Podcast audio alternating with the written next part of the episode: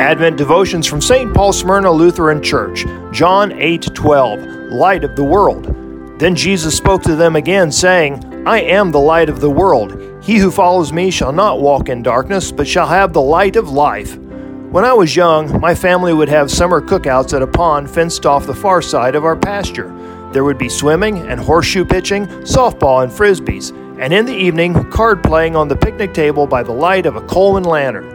That lantern was a marvel to me, with the little cloth mantles that glowed so bright I had to shade my eyes, and yet somehow they did not burn up. My uncle would hang the hissing lantern off a roof beam of our little pond cabin, and the light would shine far out across the pond. As the evening wore on, moths and gnats would circle the light, tapping against the glass chimney of the lantern.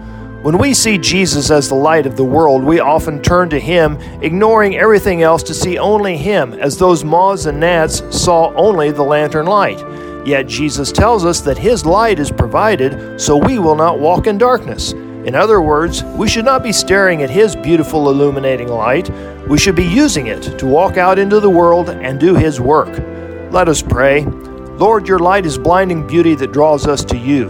Lord, give us the faith to trust in your light as we dispel the darkness, sharing your light with everyone we meet. Amen. This Advent message is also available on demand at WRBIRadio.com.